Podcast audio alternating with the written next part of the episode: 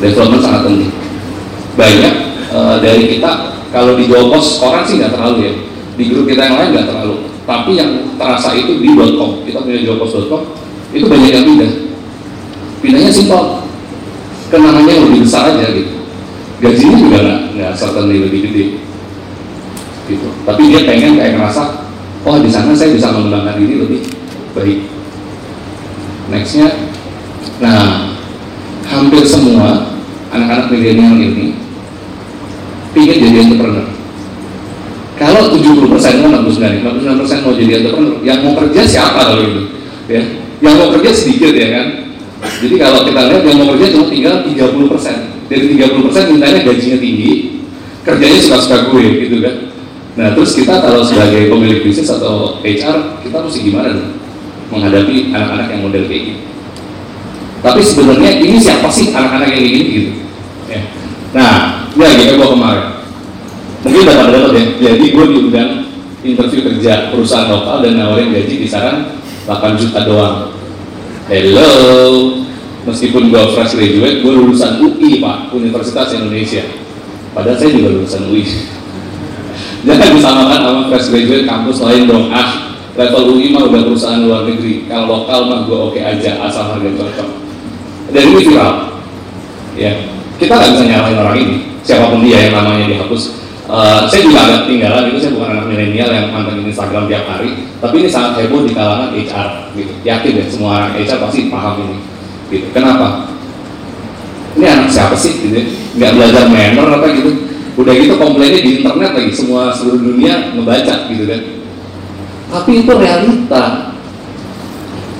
Ponakan saya uh, dia kerja di auditor uh, komplainnya kayak gini. Ah udah nih gini gini, gini. merepet lah. Kerja malam apa segala macam gini gini, gini. maminya sih ya lu masuk lu keluar. Gitu. Tapi dia tetap stay. Kenapa? Karena dia auditor. Dia bisa keliling Indonesia. Dia dua bulan sekali tiga bulan sekali ke Surabaya audit pabrik yang ada di rumput bisa ke Palembang ke mana-mana. Buat dia itu fun untuk keliling-keliling dia itu fun meskipun dia bawel banget tentang tanggung kerjaannya ya kan? Auditor biasa sampai malam gitu kan? Pulangnya kayak gimana gitu. Dan kerjanya bosenin lagi auditor ngitungin palet satu satu satu gitu kan? Itu auditor yang uh, factory biasanya.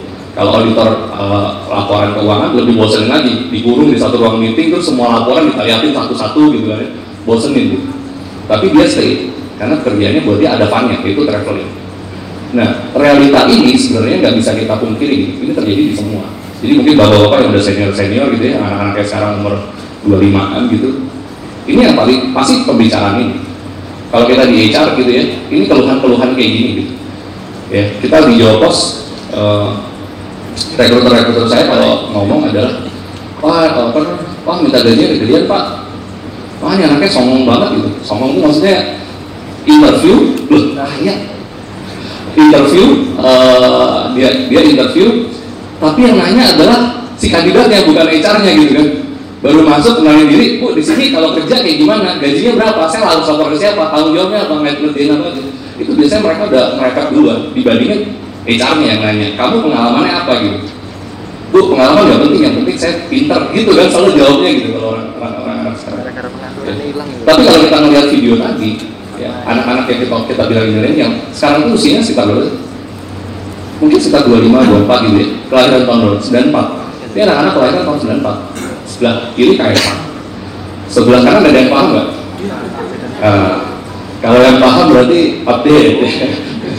Kalau yang nggak paham berarti kolonial. Atau halilintar Kaisang bukan karena dia anak presiden ya, tapi karena dia memanfaatkan sosial media untuk membus bisnisnya dia. Jualan pisang berapa? Sih? Satu hari kalau kita, saya tanya sang pisang gitu ya, dia uh, franchise sekian, kemudian jualan satu hari ada paket misalnya berapa puluh paket. Jual satu paket 15 ribu. Untungnya berapa sih? Nggak banyak. Tapi sak pisang jadi dalam waktu singkat seluruh Indonesia punya sak pisang kenapa? karena dia punya sosial media. Bukan karena dia anak presiden itu kopi aja buat saya. Tapi dia memanfaatkan sosial media dengan benar banyak anak presiden lain tapi nggak memanfaatkan sosial media dengan benar bisnisnya juga nggak jalan gitu kan. Sebelah kanan adalah Atta Halilintar. Dalam waktu dua minggu dia youtuber. Ya mungkin bapak-bapak yang udah putih-putih mungkin nggak paham. Youtuber. Ya rambutnya sama-sama putih nggak tapi dia usianya sebenarnya masih empat gitu. youtuber. Youtuber itu apa sih? Artis. Yang kita nggak lihat di TV kita lihat di handphone. Tapi dia itu dengan orang melihat dia satu juta viewers dua juta viewers iklannya banyak banget. Dan dia booming sekali sekarang itu. Dan sekarang banyak sekali orang-orang ngetop di YouTube melakukan hal-hal bodoh supaya banyak viewer dia jadi terkenal. Yang saya mau katakan adalah teknologi membuat yang namanya long tail ekonomi long tail ekonomi memudahkan semua orang menjadi sukses. Karena ada platform teknologi. Gampangnya apa? GoFood. Kita mau jualan apa aja ada GoFood. Kita bisa sukses. Itu long tail ekonomi YouTube. Semua orang bisa jadi artis. Kenapa? Karena kita punya platform untuk perform. Ya next. Nah sehingga kriteria kriteria karakteristik karakteristik uh, pekerja-pekerja kita nanti adalah yang kayak gini. Ya, karakteristik ini sebenarnya sangat bagus kalau buat saya. Saya senang banget sama karakteristik ini. Dia kompetitif. Orang-orang anak-anak anak-anak ini kompetitif sekali. Tapi dia sangat perlu eksis. ya.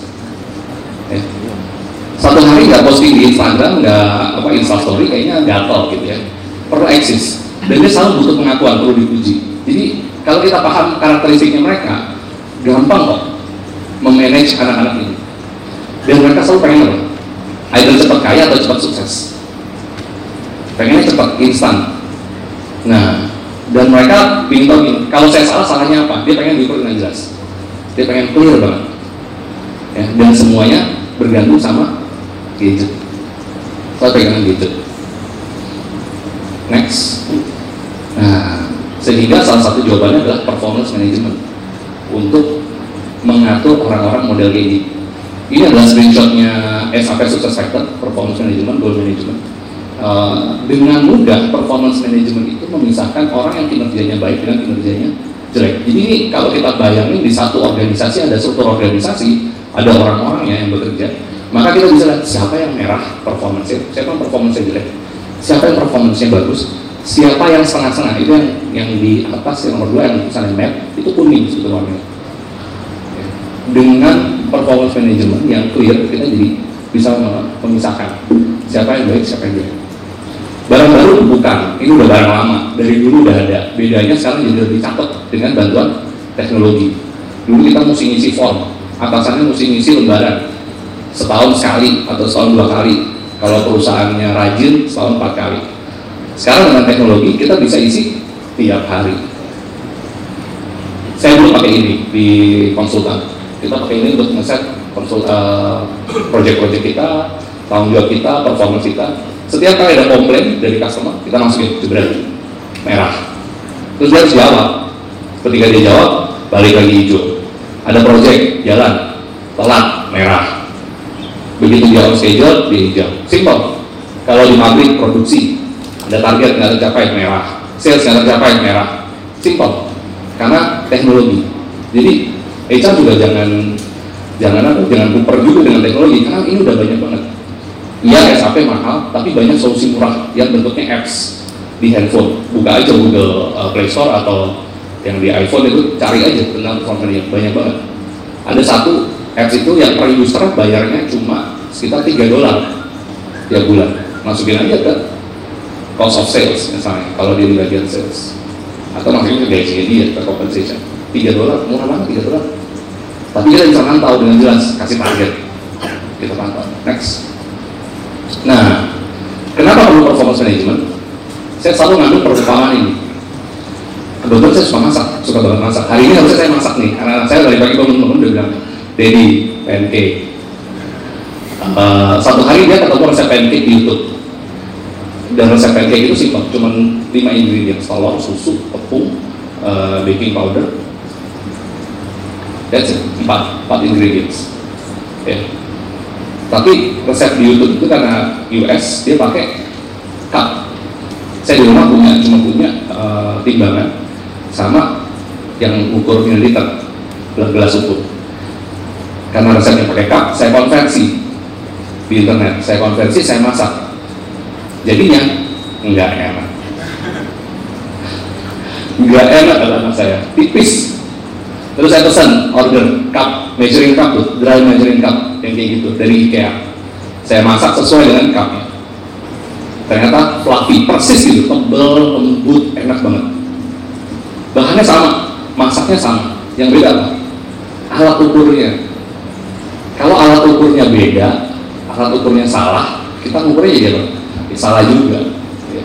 Simple aja nih. Ya, kita harus ukur dengan alat ukur yang tepat. Next. Nah, alat ukurnya ada toolsnya, salah satunya yang common teman-teman HR biasa pakai balance scorecard. Ya. Cuma bedanya balance scorecard harus benar-benar kita pahami esensinya apa. Jadi kalau kita di HR nggak boleh kita nggak paham uh, finance, nggak boleh kita nggak paham secara keuangan. HR harus tahu target kita sales berapa, bulan ini udah berapa, kita short berapa persen. Kalau HR nggak tahu, nah udah kalau aja. Kita udah dituntut di level yang berbeda. HR harus tahu performance kita berapa sekarang kita berapa. Terus saya mesti ngapain untuk membantu performance ini naik? Next. Nah ini salah satunya. Untuk membantu uh, eh, HR itu bisa bikin toolsnya. Untuk bisa bikin target yang sesuai. Ya ini sama-sama balance scorecard ada empat uh, apa namanya ada empat bukan kriteria ada empat jenis yang harus kita set lalu kemudian kita tinggal pilih mau yang mana. Ini salah satu contoh ini yang kita pakai di Jobos next. Nah kemudian yang paling penting adalah begitu kita udah punya target ini ada namanya performance cycle.